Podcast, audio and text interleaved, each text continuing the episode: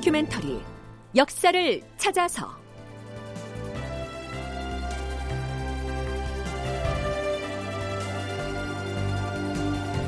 제 706편 누가 명종의 뒤를 이을 것인가? 극본 이상락 연출 정혜진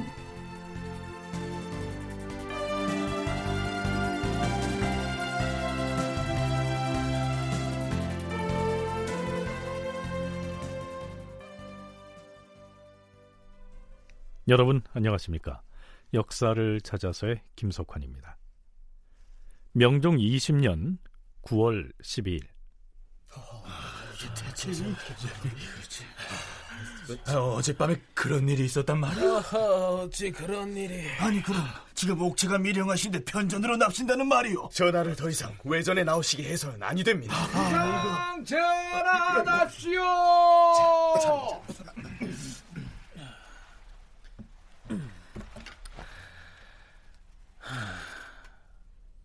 간밤에 과인이 지병인 심혈 때문에 경들을 좀 놀라게 했는데 이제 진정이 되었으니 걱정하지 마라.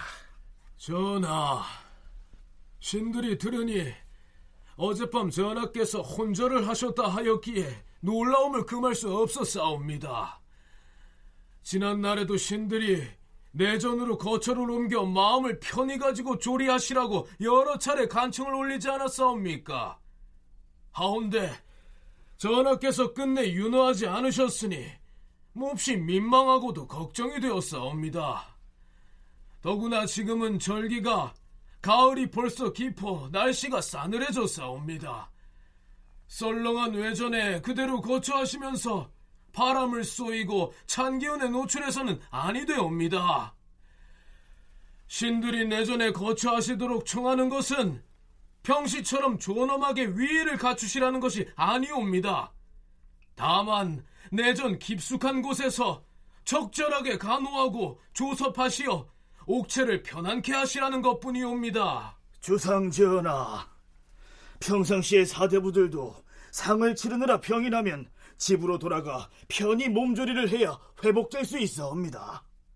하운데 존귀하신 성상께서 오랫동안 국상을 치르시느라 외전에 거처하시니 그리하면 질병이 더 깊게 파고들 것이옵니다. 전하께 종사를 맡긴 뜻을 생각하시고 이 나라 시민들의 정성을 굽어 살피시옵소서. 또한 속히 내전으로 거처를 옮겨 마음을 편히 가지고 정양하시옵소서. 옥체가 회복되실 때까지 번잡한 사무는 일체 중지하시옵고 유생들의 상소도 우선 승정원에 머물러 두었다가 옥체가 회복되신 뒤에 입계하게 하시옵소서. 되도록 일을 줄여서 심기를 고르게 하시옵소서. 경들이 전부터 거처를 내전으로 옮기라고 여러 차례 추청을 하였으니 그 문제는 과인이 편리한 대로 잘 조처를 할 것이다. 요즘 유생들의 상소가 너무 어지럽다. 그들도 과인의 몸이 편치 않은 것을 안다면 이제는 그만 정지하고 몰라갈 때가 되지 않았는가. 비록 상소를 계속한다 하더라도 우선 상소문을 모두 승정원에 두고 과인에게 드리지 말도록 하라. 명종의 신병이 예사롭지 않았던 모양입니다. 이때는 아직 모후인 문정왕후의 상중이었고요. 윤원형과 함께 도성 밖으로 쫓겨난 정난정을 잡아들이라고 하는 유생들의 상소가 날마다 빗발치던 시기였습니다. 그러나 명종은 정신을 잃고 혼절을 할 정도로 건강이 악화된 상황이었는데도 따뜻한 내전에 거처하지 않고 썰렁한 외전으로 꼬박꼬박 출근을 했던 것 같습니다. 다음 날인 9월 13일에도 명종의 병은 차도를 보이지 않습니다. 그래서 약방 제조 심통원이 중전인 인순 왕후를 따로 만납니다. 중전 마마, 임금의 옥체가 저리 허약하시니 답답함을 금할 수 없사옵니다.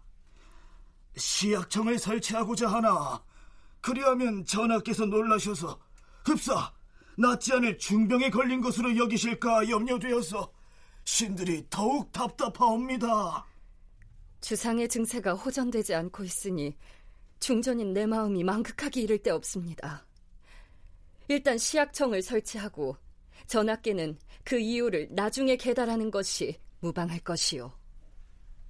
네, 시약청은 국왕의 병이 위급할 때 내의원과는 별도로 특별히 설치한 임시관서를 일컫습니다.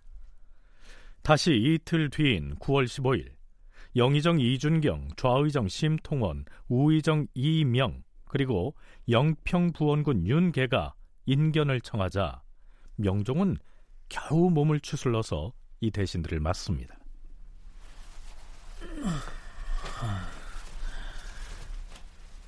대신들은 들라.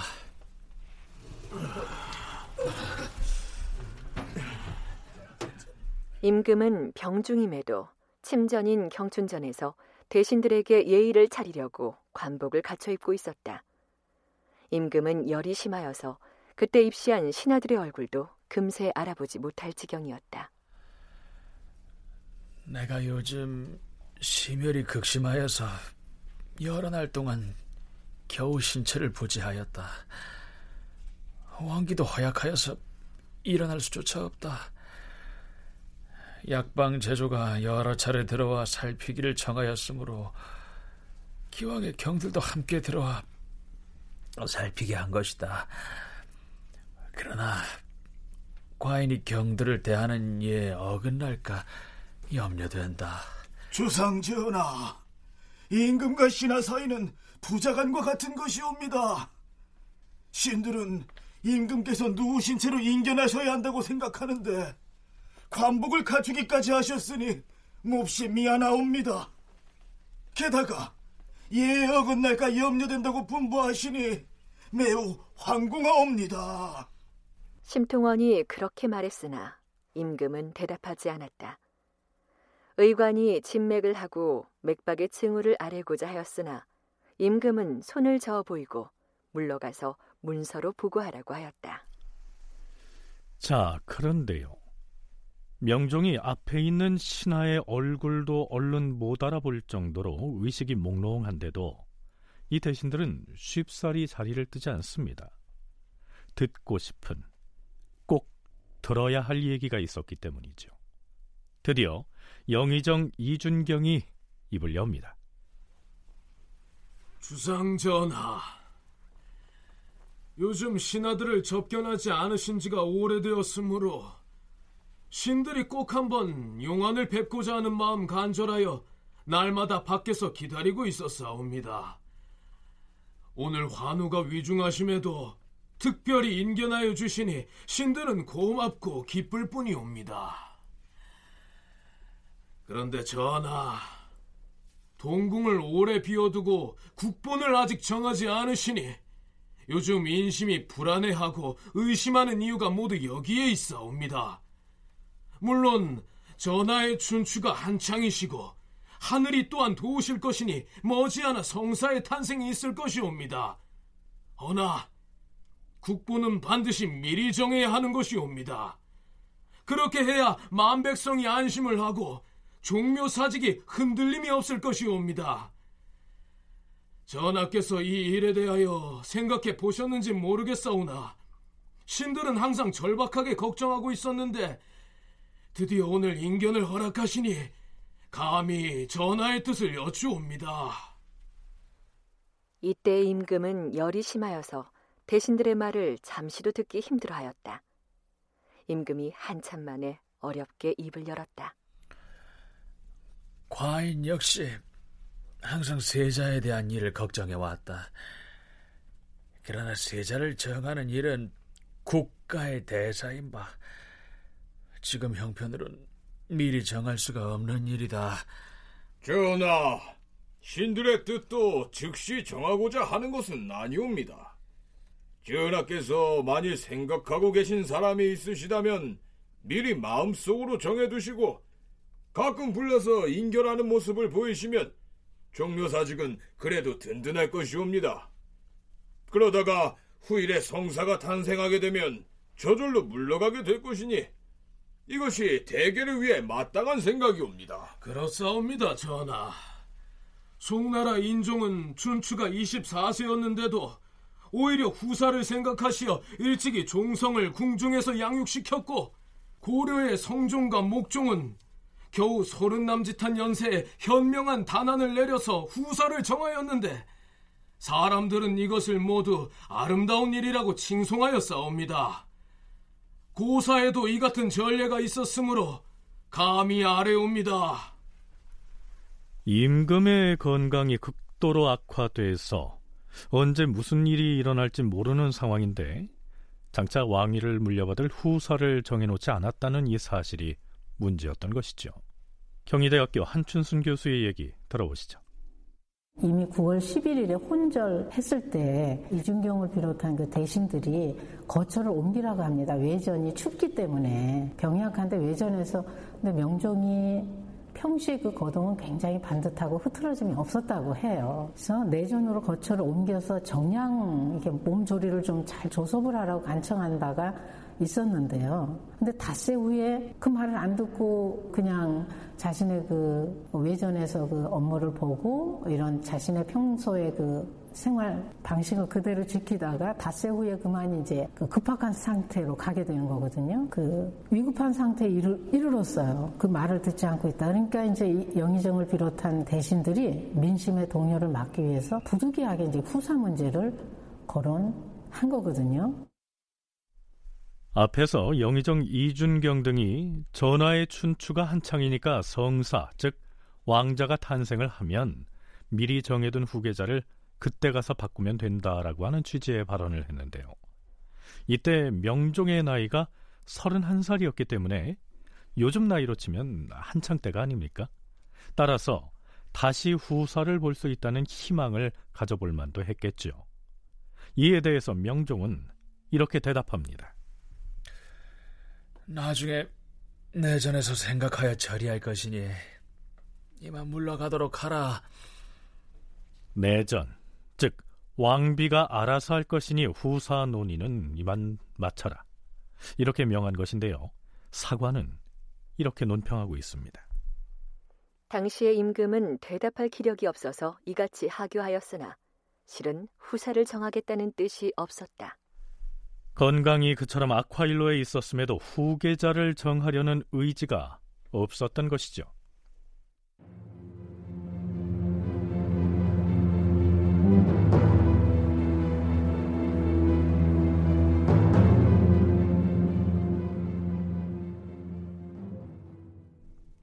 다시 이틀이 지나 9월 17일이 됐습니다.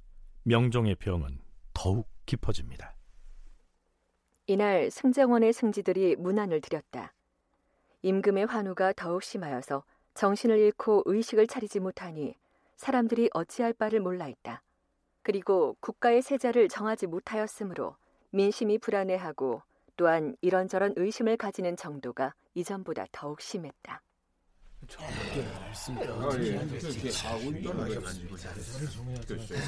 자, 자. 주상전하의 환우가 다시 위중하시다 하니 이번에야말로 우리가 나라의 녹을 먹는 신화된 도리로서 후사에 대한 확답을 들어야 합니다. 그렇습니다. 다시 전하께 인견을 청해서 이번엔 국분을 확실히 해야 합니다. 대소신료들 뿐 아니라 백성들도 종사에 대한 걱정이 말이 아닙니다. 아니, 전하께서 다시 혼전을 하셨다는데 인견을 청한다고 소통이 되겠습니까? 다른 계책을 써야지요. 자, 자, 자. 이럴 게 아니라 업문으로 중정께 올리는 계문을 써서 아렵시다. 지난번에 전하께서 후사 문제는 내전과 의논하라고 하지 않았습니까? 그럽시다. 네, 맞아요. 그게 좋겠어요. 영의정 이준경, 좌의정 심통원, 우의정 이명, 좌찬성 홍섬, 좌참찬 송기수, 우참찬 조원수, 병조판서 권철, 이조판서 오겸, 공조판서 최세영, 예조판서 박영준, 형조판서 박충원, 대사헌 이탁, 홍문관 부제학 김귀영, 대사관 박순 등이 언서로 계문을 써서 중전에게 들여갔다. 네, 물론 중전인 인순왕후와 대신들은 이 언문으로 적은 문서를 통해서 의견을 주고받았는데요. 그 내용은 이렇습니다. 중전마마, 국본을 정하는 일은 지난번 신들이 입대하였을 적에 주상전하께 개청하였는데 전하께서 아직 확답이 없으시니 신들이 답답할 뿐만 아니라 백성들도 몹시 불안해하고 있사옵니다. 지금 민심을 안정시키는 것이 우선이옵니다. 혹시 중정께서 마음을 두신 데가 따로 있사옵니까? 참으로 답답할 뿐이옵니다. 지금 일이 몹시 망극하니 그 문제는 뒷날 결정하겠소. 이 일은 속히 단안을 내리셔야 하옵니다. 주저하고 망설여서는 안 되니 오늘 중으로 결정하시옵소서. 알겠소. 내가 중전으로서 곧 친필로 나의 뜻을 적어서 전하겠소. 시기적으로 봐서는 오랫동안 세자로 있었던 순애 세자가 사망을 하고 엄마인 그 문정왕후도 어, 사망을 하고 삼촌 윤현영도 유배를 가 있고 지금 되게 복잡한 상황이어서 상식적으로 신하들의 입장에서 빨리 하루라도 빨리 국본을 세워서 종사를 안정시키는 게 정치 안정을 위해서 필요하겠지만 명종 개인의 입장에서는 별로 생각하고 싶지 않은 부분일 수도 있는 거고 아직 경황도 없고 어, 그래서 차일피일 이제 미루고 있었다. 차일피일 미루다가 갑자기 이제 그렇게 위중한 상태가 되니까 이게 이제 아주 난리가 난 거죠. 그래서 빨리 국본을 세우세요라고 이제 이준경을 비롯해서 신료들이 이제 요청을 했고 그 부분에 대해서 이제 인순왕후가 받아서 그와 관련된 언급들을 하게 되는 것입니다. 네, 서울대학교 휴장각 한국학연구원 송웅섭 선임연구원의 얘기 들어봤습니다. 이때 인순 왕후가 친필로 적어서 내린 글의 내용은 이렇습니다. 지금 국가의 일이 망극하니 덕흥군의 셋째 아들 이균을 입시시켜서 시약을 하도록 하라. 덕흥군은 중종의 서자로서 이름이 이초였는데요. 이때는 이미 사망한 후였지요. 그의 셋째 아들 이규는 뒷날 선조로 즉위하는 하성군입니다. 이 인순왕후가 이균을 불려들여서 시약을 하게 하라라는 언서를 써서 내렸다고 했는데요. 임금이 위독할 때 곁에서 약시중을 들게 한다. 이것은 곧 보위를 물려받을 후계자가 된다는 의미입니다.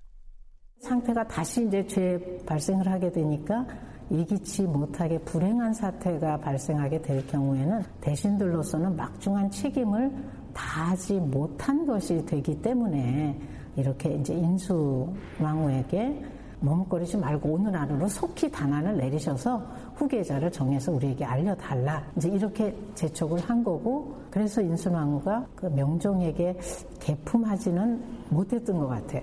어, 조금 더 시간을 달라고 그랬는데 하도 대신들이 재촉을 하고 나서니까 이제 하성군을 입시시켜서 시약하도록 하라 이렇게 명을 내린 것이죠. 하지만 아무리 중전이 친필을 내려서 시약을 하게 했다고 해도 궁극적으로는 임금인 명종의 윤허가 떨어져야 이 보위를 이을 후계자로 인정받을 수 있었죠. 중전 마마가 내리신 글에 이균을 입시시켜서 시약을 하게 하라 라고 하시니 뒤숭숭하던 민심이 약간은 안정이 되었사옵니다. 그러나 이는 국가 대사인데 주상전하께 계품을 하고 나서 결정하신 일인지 그 여부를 알지 못하겠사옵니다. 만약 아직 아르지 않으셨다면 비록 한 글자라도 반드시 전하의 친필로 된 교지를 받고 나서 후사를 결정하셔야 하옵니다. 전하의 환우가 조금 나아지시면 신들이 입대를 청하여 직접 전교를 받들겠사옵니다. 전하께서는 본래 심혈이 있으신 데다 국상을 치르시느라 오랫동안 심혈이 낫지 않고 깊어져서 이처럼 옥체가 미령하게 된 것이오. 만약 후사 정하는 일을 지금 전하께 개품한다면 틀림없이 마음이 동요하여서 환우가 더욱 중하여질 것이오. 그러므로 감히 아뢰 수가 없으니 우선 이렇게 결정을 하였다가 나중에 회복되시면 다시 개품하는 것이 좋겠소. 만약 지금 대신이 전하를 입대를 하겠다고 나선다면 전하는 심혈이 더하여질 것이니 부탁하건대 경들은 전하를 뵙겠다는 청을 하지 마시오. 간절히 바라는 바요.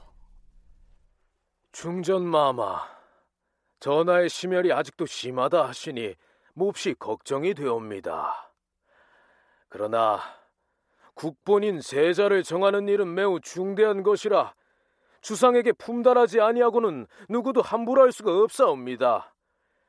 중전께서 잠시도 잊지 말고 유념하고 계시다가 환우가 조금 덜하신 틈이 생기면 그때 아뢰어서 윤호를 받는 것이 어떻겠사옵니까? 모든 신하들은 반드시 전하의 명을 듣고 나서야 물러갈 것이옵니다. 아른 뜻은 잘 알겠소.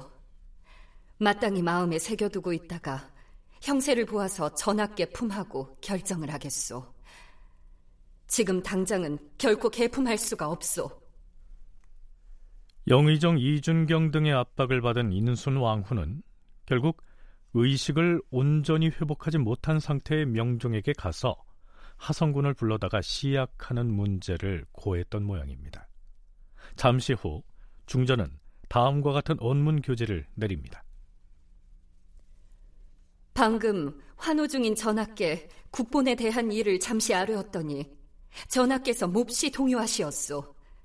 결코 이런 시기에 더 이상 개품을 할 수는 없으니 그리 알고 물러들 가시오. 그제서야 대신들이 물러갑니다. 자, 그런데요. 만약에 명종이 건강을 회복한다면 하성군을 후계자로 낙점하도록 중전에게 압박을 가했던 영의정 이준경 등은 무사할까요? 문책을 당하지는 않을까요? 명종은 그 시점에 후계자를 정할 생각이 없었던 것으로 보이는데 말이죠. 어, 왕실의 이런 그 유고시에 비상시에 국본을 세우는 문제나 이런 것들을 이제 왕실의 최고 어른이 결정을 합니다. 이제 국본을 세우는 거는 이제 왕실의 최고 어른이 세우는데 그래서 예종이 갑작스럽게 죽지 않습니까? 그럴 때는 그 세조비 정의왕후가 그 잘상군 성종을 이제 세웠듯이 이 시기에도 문종왕후가 사망을 했기 때문에 인순왕후가 왕실의 서열상으로는 가장 높은 예, 위치에 있었고요. 그래서 인순왕후가 하성군을 그 후계자로 삼도록 이제 이중경의 요구에 의해서 답변을 하는 겁니다. 그러니까 이게 나중에 문제가 될 거는 없습니다. 왜냐하면 명종이 지금 사경을 헤매고 있는 인사불성 상태이기 때문에 왕실의 최고 어른으로서 어, 하성군을 이제 지목을 한 것이니까.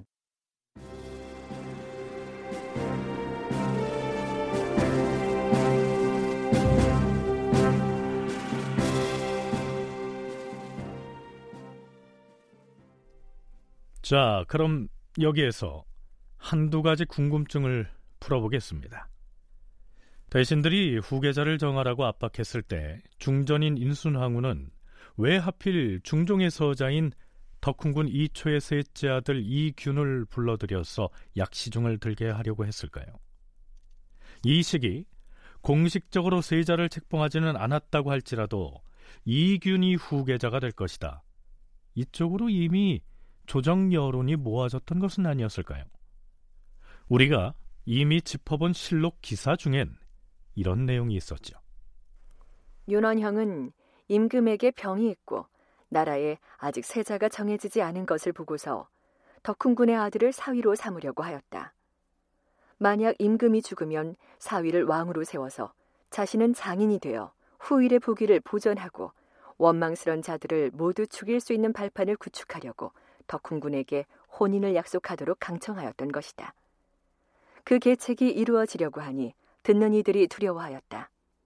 만약 그리 된다면 사림들은 큰 화를 입게 될 뿐 아니라 종묘 사직도 위태로울 것이라 여겼기 때문이다.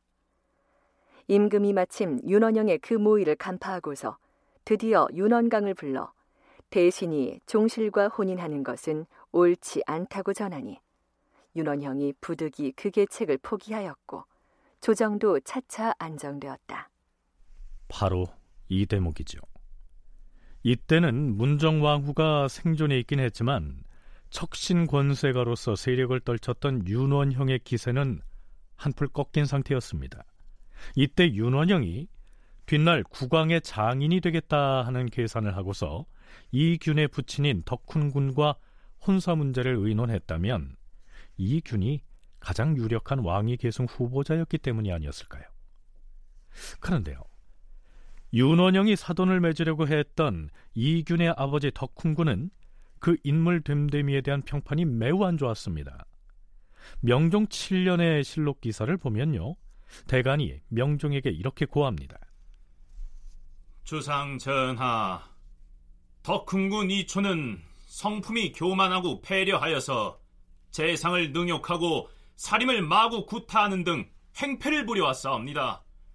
뿐만 아니라 기녀와 사랑에 빠져서 변복을 하고서 저작거리를 나돌아다니고 있으니 지금 엄히 다스리지 않으면 불의에 빠지고 말 것이옵니다. 그를 파직시켜 마음과 행동을 고치게 하시옵소서. 더 큰 군 이초가 아직 물정과 도리를 잘 몰라서 망령된 행동을 하는 것 같은데 뭐 그렇다고 파직까지 할 수 있겠는가? 어미 꾸짖어서 이런 행동을 하지 못하게 하면 고칠 것이다. 여기에서 거론한 덕훈군 이초가 바로 뒷날 선조가 되는 하성군의 아버지입니다. 중종의 서자이자 행실이 좋지 않았음에도 불구하고 그가 내처지지 않고 권세를 누릴 수 있었던 것은 그에 대한 문정 왕후의 총애가 각별했기 때문일 것입니다. 한춘순 교수의 견해를 들어보시죠. 중종과 창빈 안씨 소생이 바로 이 덕흥군인데요. 문종왕과 창빈 안씨를 총애했어요. 단아하고 순종하고 어, 딴 마음을 품지 않고 어, 문종왕후의 마음에 들었기 때문에 경빈 박씨하고는 달리. 그래서 그 창빈 안씨가 사망한 후에 덕훈 군 등 그 자녀들을 문정왕후가 돌봐주었다고 해요. 그러니까 그때 당시 실세가 문정왕후인데요. 그 문정왕후가 중종돼서부터 쭉 그렇게 걷어줬으니까 덕훈 군으로서는 자기가 비록 서자이기는 하지만 어, 이 굉장한 배경을 가지고 있는 것이죠. 그래서 서자임에도 불구하고 이제 방자하게 권력을 휘두르는 것이고요. 그 때문에 윤원영이 덕훈군의 아들을 그 사위 삼으려고 한 거는 이거 19년 6월의 일인데요. 바로 문정왕후가 당시에는 생존에 있었기 때문이에요. 그러니까 윤원영은 문정왕후의 힘을 빌려서 덕훈군의 아들을 사위로 맞은 다음 나중에 명종이 사망하면 그를 왕으로 밀어 올려서 자신의 권력 발판으로 삼으려고 했을 뿐 명종이 덕훈군의 아들을 미리 후계자로 낙점한 것은 아니었다. 이러한 분석입니다. 송웅섭 연구원 역시 적어도 이 시기까지는 누구를 후계자로 삼을 것인지 결정을 하지 못하고 설왕설래하고 있는 상황이었을 것이라고 얘기합니다. 순회세자가 사망한 다음에 어, 명종이 이제 건강이 썩 좋지 않은 상황이었죠. 그래서 세자를 누군가를 삼던가 아니면은 명종이 후사를 얻던가 이제 둘 중에 하나지 않습니까? 근데 명종이 직접 후사를 얻는 이 상황도 만만치 않은 거예요. 명종이 설사 건강한다 할지라도 이제 재위 한 20년 정도가 됐는데 평균 왕의 수명이 뭐 오래지도 않고 그러니까 어, 명종이 만약에 이제 다시 누군가로부터 아들을 얻는다 할지라도 그 아들이 장성하기까지는 시간이 오래 걸리잖아요. 그러니까 어, 왕자를 생산한다 할지라도 그 왕자가 즉위했을 때 후계자가 됐을 때 발생할 수 있는 여러 가지 또 문제가 있고 그러면 종친 그 종실 왕실 인사 중에서 누구 한 사람을 이제 선정을 해야 되는데 그러면 누구를 할 것인가라고 하는 것도 내부에서 설왕설래 했던 거라는 거죠. 이러한 상황에서 명종이 갑자기 혼절을 해서 의식을 잃는 상황이 닥쳤으니 뭐 신료들은 그야말로 설왕설래하지 않을 수가 없었겠죠.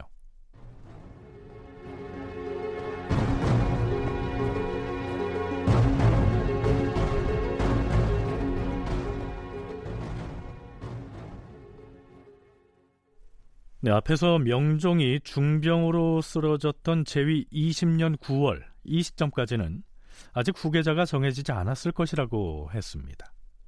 그럼에도 불구하고 명종의 약시중을 들 사람으로 하성군 이균이 거론되고 있었다는 사실은 눈여겨 볼 만합니다. 더구나 덕훈군에게는 아들이 셋이나 있었고요. 그 중에서도 하성군 이균은 막내인 셋째 아들이었는데 말이죠.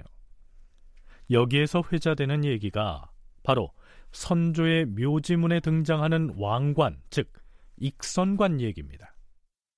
선조의 묘지문에는 어렸을 때 이 사람이 이제 국왕으로 간택된 낙점된 그 이유에 대해서 나름대로 이제 써놓는데 그게 뭐냐면 이제 명종이 여러 대군들을 불러서 이제 여러 가지 시험 비슷한 거, 테스트 같은 것들을 했는데 어관을 한번 써보라 그러니까 아, 이거는 신하가 써서는 안 되는 것입니다. 라고 얘기하고 아버지와 임금 중에 누가 더 중하냐 라고 하니까 임금과 아버지는 비록 같지 않으나 충효는 다를 것이 없습니다. 뭐 이런 식으로 답변을 했다는 거예요. 그러니까 왕의 입장에서는 굉장히 흡족할 수 있는 그런 답변을 하성군이 했다는 걸로 봐서는 어, 일찍부터 이 명종에게 눈에 들었던 뭐 그런 부분도 없지 않았을 것이다.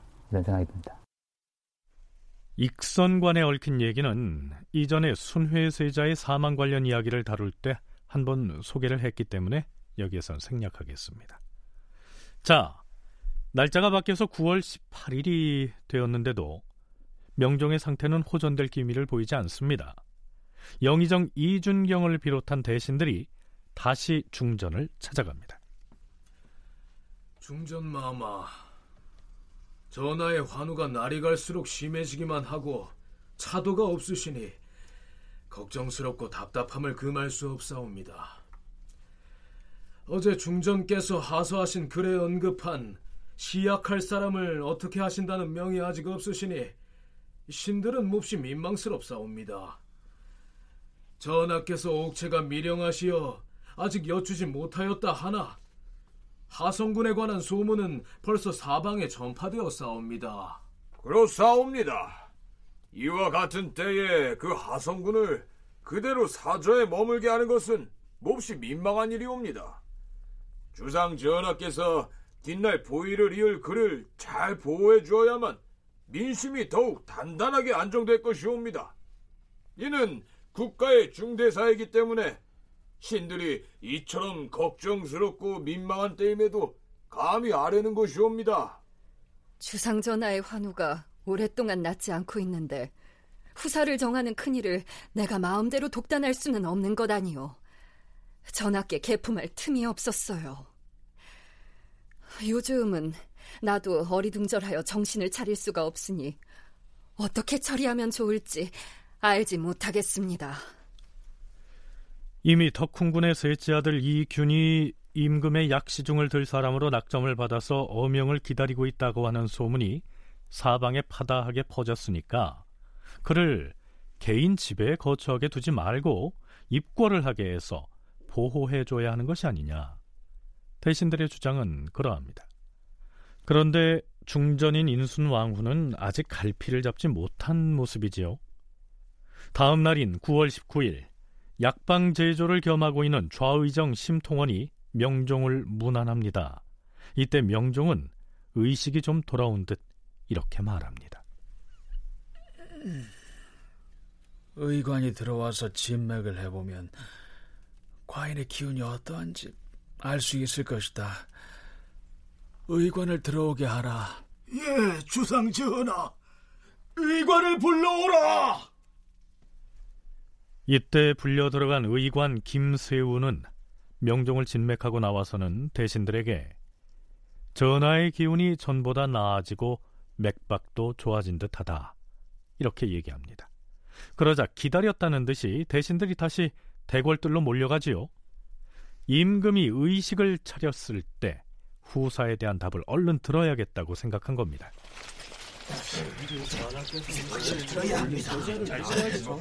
중전 마마!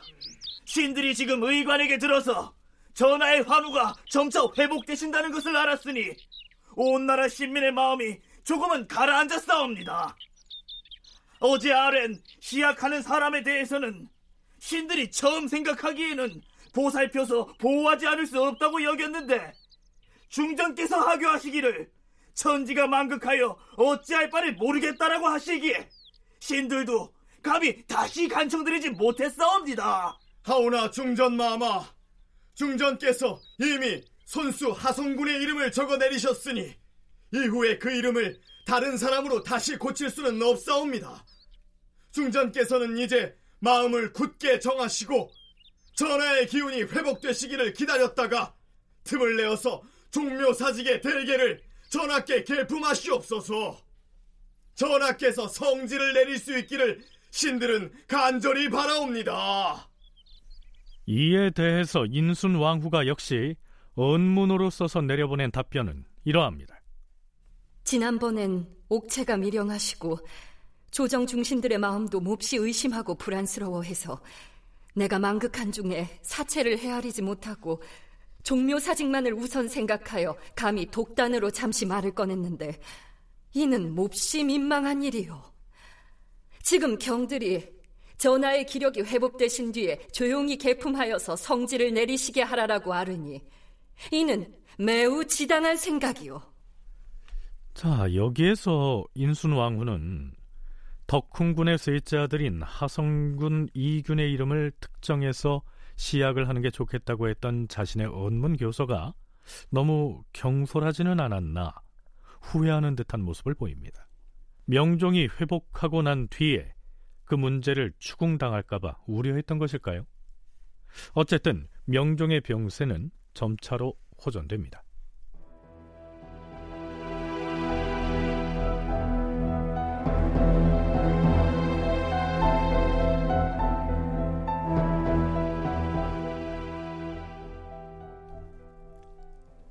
자, 시간을 20일쯤 뒤로 물려볼까요? 명종 20년 10월 10일. 임금이 영평 부원군 윤계, 영의정 이준경, 좌의정 심통원, 우의정 이명 등을 불러들였다. 임금이 대신들에게 일렀다. 얼마 전 대신들을 인견했을 때 대신들이 국본을 정하는 일에 대하여 과인에게 계달을 했으나 내가 그때 병 중이어서 자세히 답을 하지 못하였다. 그 뒤에 병세가 심해지고 민심이 불안해하자 대신들이 누차 중전에게 기회를 올려서 결정을 보고자 하였기 때문에 내전에서는 사세상 부득이 시약할 사람의 이름을 써서 내렸던 것이다. 그런데 다행스럽게도 내가 위로는 하늘과 그리고 조종의 보살핌에 힘입어서 위태한 지경을 벗어나 다시 소생하였다. 이제 국본의 탄생을 진실로 기다리고 바라야 하니 다시 다른 의논이 있어서는 아니 될 것이다. 진즉의 이러한 뜻을 경들에게 직접 면대해서 말하고자 하였지만 나의 건강이 회복되기를 기다리느라 이제야 비로소 말하는 것이니 그리 알라. 전하, 일전에 전하의 병환이 위급하였을 때 여러 신하들이 어쩔 줄 몰라 함부로 민망스러운 말을 했던 것에 대하여 지금에 이르러서는 모두 황공해하고 있사옵니다. 당초에는 반드시 누구로 결정을 보고자 한 뜻은 목매지간에도 없었사옵고 단지 전하께서 깊이 생각하여 미리 대처할 것을 바랐을 뿐이옵니다. 네, 간단히 말해서 명종의 얘기는 내가 이제 건강을 회복했으니까 이젠 후계자 운운하지 말고 내가 왕자를 생산할 수 있도록 기원을 하라. 이런 내용입니다. 그렇다면 명종은 자신이 장차 왕자를 생산해서 드디어 자신의 그 친아들을 후사로 삼을 수 있다고 실제로 믿고 있었을까요? 신하들은 왜 그처럼 집요하게 후계자를 빨리 정해야 한다고 주장을 하다가 명종이 건강을 회복하자 또 이렇게 주춤거리고 있는 걸까요? 한춘순, 송웅섭 두 전공학자의 얘기를 차례로 들어보시겠습니다. 후사가 정해져 있지 않은 상태에서 임금이 흥했을 경우에 일어나는 걸 상정하지 않을 수가 없기 때문에 돌발적인 사태가 발생할 수 있는 상황이 지금 지속되는 거예요. 그런데 명종이 후사에 대한 의중을 드러내지 않고 있으니까 신하가 나서서 그걸 거론할 수밖에 없었던 거예요. 근데 이제 명종의 입장에서는 명종 18년에 그 13세에 그 유년기를 다신하고 그래도 안정적으로 성장할 수 있는 나이에 순회세자가 사망했으니 그걸 아직까지는 잊지 못하고 있었을 것이고요. 그리고 또한 자신이 아직 30대 초반이니까 일말의 희망의 끈을 놓지 않고 그 국본의 탄생을 간절하게 염원하고 있었던 그 심정을 앞으로 다시 거론하지 마 이렇게 표현한 것으로 이렇게 보입니다. 명정도 빨리 후사를 세워서 요동칠 수 있는 일이 생기지 않도록 후계자를 빨리 세워야 된다라고 하는 생각은 할 수 있었겠지만 그럼에도 불구하고 후계자가 딱 결정이 됐을 때 특히나 자기의 친자가 아닌 종실 인사 가운데 한 사람이 됐을 때는 일종의 권력 누수 현상이 생길 수도 있거든요. 줄서기가. 그러니까 어, 권력이라고 하는 것은 사실 나눠 갖기가 불편한 것이죠. 그래서 뭐 이건 추정입니다만 그래서 뭐 그런 심리적인 부분도 있었을 것이고 또 한편으로는 중대한 문제이기 때문에 좀 더 심사숙고할 필요가 있다라고 해서 이제 차일피일 이제 미룰 수도 있었을 것이고 그래서 신하들이 이제 이런 요구들을 한다는 것 자체가 굉장히 위험한 얘기일 수도 있습니다. 그래서 어 예를 들어서 그 선조가 그 국본을 세우는 문제로 인해서 나중에 그 정철 같은 사람이 유배를 가게 되잖아요. 아마도 명종은 본인이 장차 아들을 낳아서 그 아들을 기르고 교육해서 세자, 즉 국본으로 삼을 가능성이 거의 없다고 보면서도 가령 하성군 같은 왕실의 반계 혈통을 일찌감치 후계자로 정했을 때 빚어질 권력 누수 현상 같은 것을 우려하지는 않았을까요?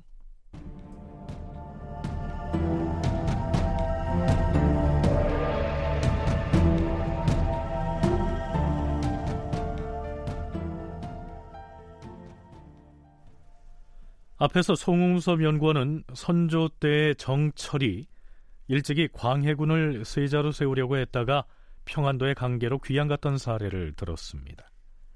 명종이 이제 더 이상 후사를 논하지 말라고 했음에도 불구하고 끈질기게 국본을 미리 세워두어야 한다는 주장을 굽히지 않았던 신하들도 있었던 모양입니다.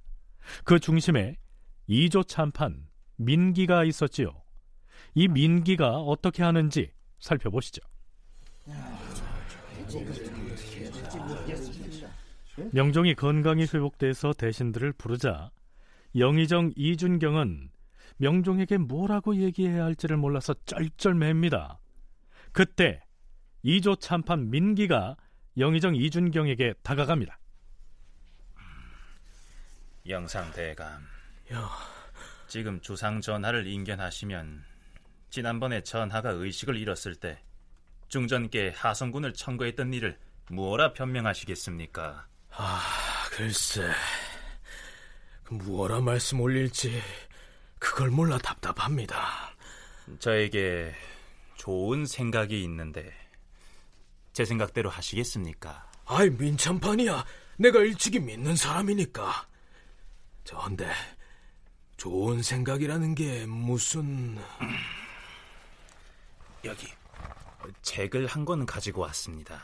아니 무슨 책인데 소매 속에 감춰 갖고 왔다? 아니 이 책은 대학 연의가 아닌가? 예, 대학 연의 중에서도 전국본입니다. 아니 그럼 오늘 전화를 배할할 때 이 대학 연의를 가지고 가라는 말씀이요? 그렇습니다, 영상대감.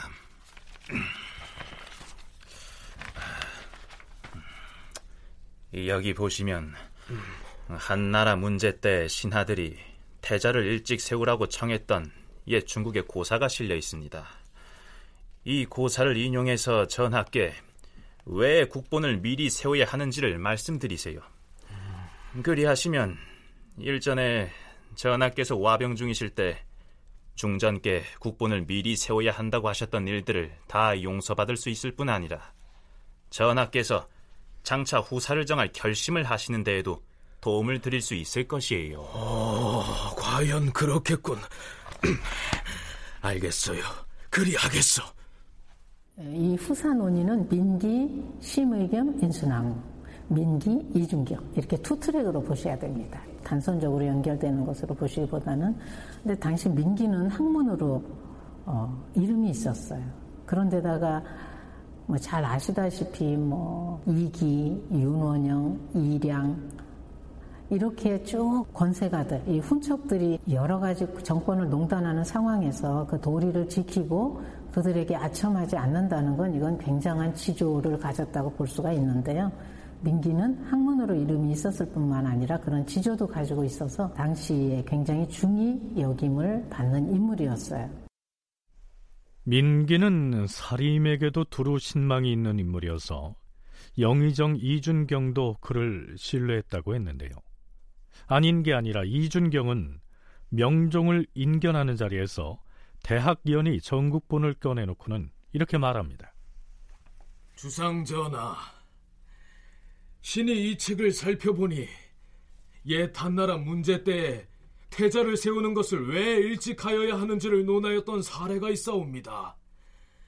이 책을 감히 전하께 올리겠사오니 한번 살펴보시기를 악망하옵니다.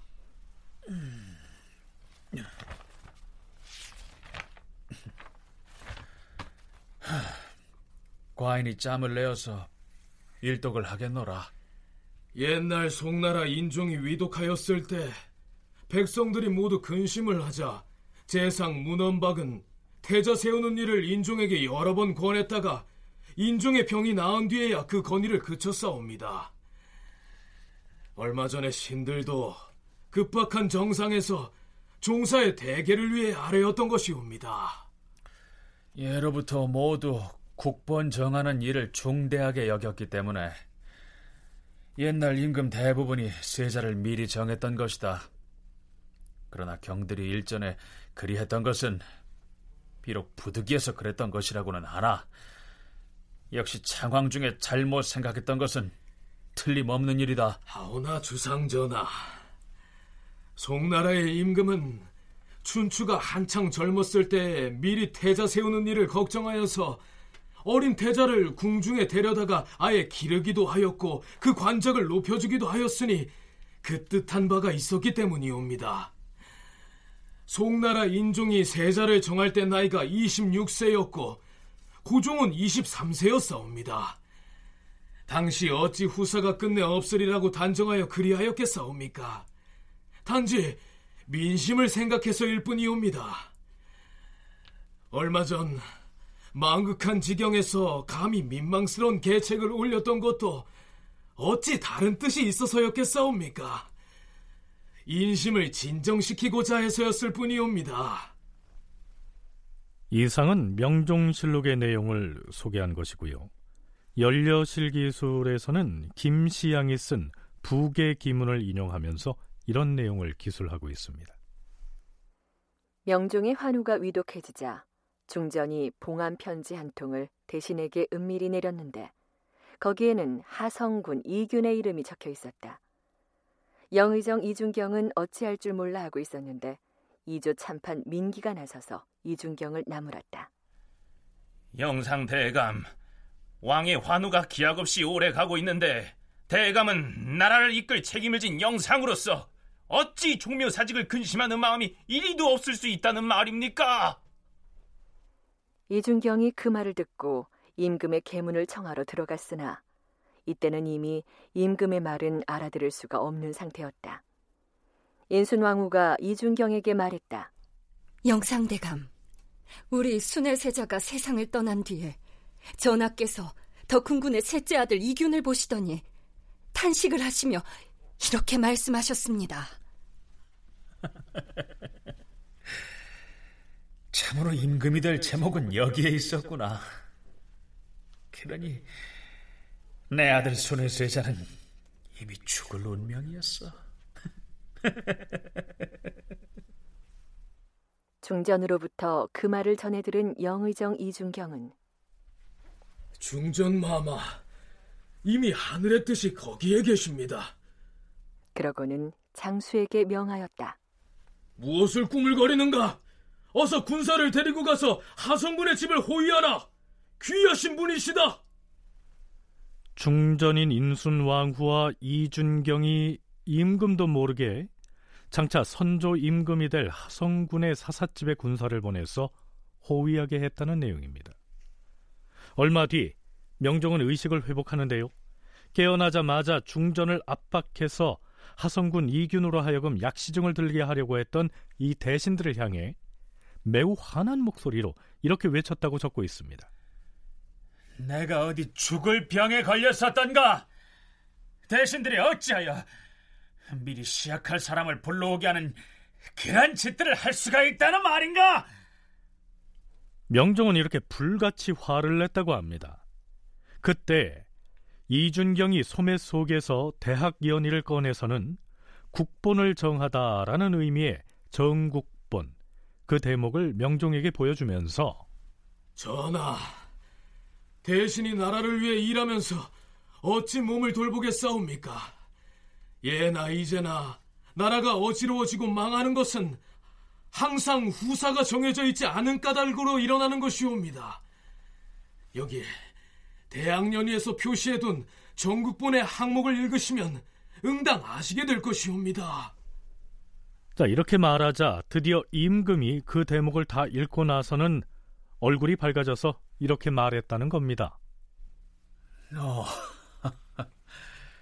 그대는 나라의 수상으로서 목숨을 걸고 나라를 위하려고 하였으니 과연 경은 종묘 사직을 지켜낸 충직한 신하로다. 임금은 이후부터 대학연의를 강하게 하였는데 경연에서 대학연의를 강의하게 된 것은 바로 이때부터다. 임금은 민기에게 명하여 영의정 이준경에게 표범 가죽으로 만든 위도 탐벌을 하사하였다. 그 후 선조가 등극한 뒤에 민기가 가장 먼저 정승 자리에 올랐다. 네, 물론 이 이야기들은 실록이 아닌 개인 문집에 실린 내용입니다. 하지만 이러한 기록들과는 달리 정사인 명종실록에 따르면요. 명종은 이후에 대신들의 끈질긴 요구에도 불구하고 끝까지 자신의 후계자를 정하지 않고 버티다가 결국 아무도 국본으로 낙점하지 않은 상황에서 목숨을 거두는 것으로 돼 있습니다.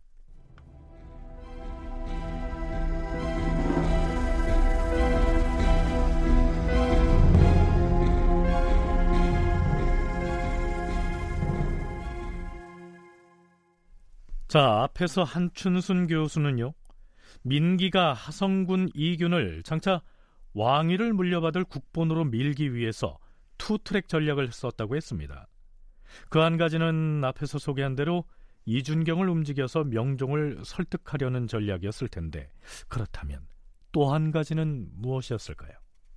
그는 세자를 세우기 위해서 조정에서는 영의정 이준경을 움직이되 혹시라도 있을지 모를 명종의 분노로 인한 처벌을 피할 수 있도록 대학 연의의 전국본을 그에게 주었고 또 다른 한편으로는 조정에서만 움직여서 이건 절대로 될 수 있는 일이 아니니까 이 조정의 뜻을 왕실에서도 수용할 수 있도록 인순왕후의 동생이자 당시 실세였던 심의겸에게 대학연의의 그 저사, 세자 세우는 것에 관련된 부분을 보내어서 심의겸을 먼저 움직이고 그가 내전을 움직이게 하려는 two track을 적용을 했고요. 그렇게 함으로써 당시 가장 중대하고도 시급한 문제를 매듭 지으려고 했던 것이죠.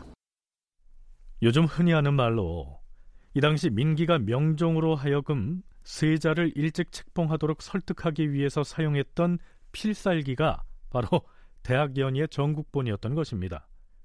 그 이야기는 선조 수정실록 즉위년 10월 5일치에 실려 있습니다. 그 내용은 이렇습니다. 명종 말년에 후사가 정해지지 않자 민기는 그것을 걱정하여 대학연의의 내용 중에서 국본을 정하는 문제에 대한 논의가 실려 있는 건에다가 표시를 하여서 심의겸에게 보냈다. 그 뜻은 심의겸으로 하여금 그것을 왕비에게 올려서 보위를 이어받을 대계를 일찍 정하게 하려는 것이었다. 그러니까 민기는 이준경을 움직여서 조정 여론을 확산함으로써 하성군 이균을 명종의 후계자로 인식시키려는 계책을 추진하는 한편 그것이 통하지 않을 경우에 대비해서 인순 왕후의 동생인 심의겸을 통해서 중전을 움직이려고 이른바 투트랙 전략을 구사했다. 이런 내용입니다. 다큐멘터리 역사를 찾아서 다음 주 이 시간에 계속하겠습니다.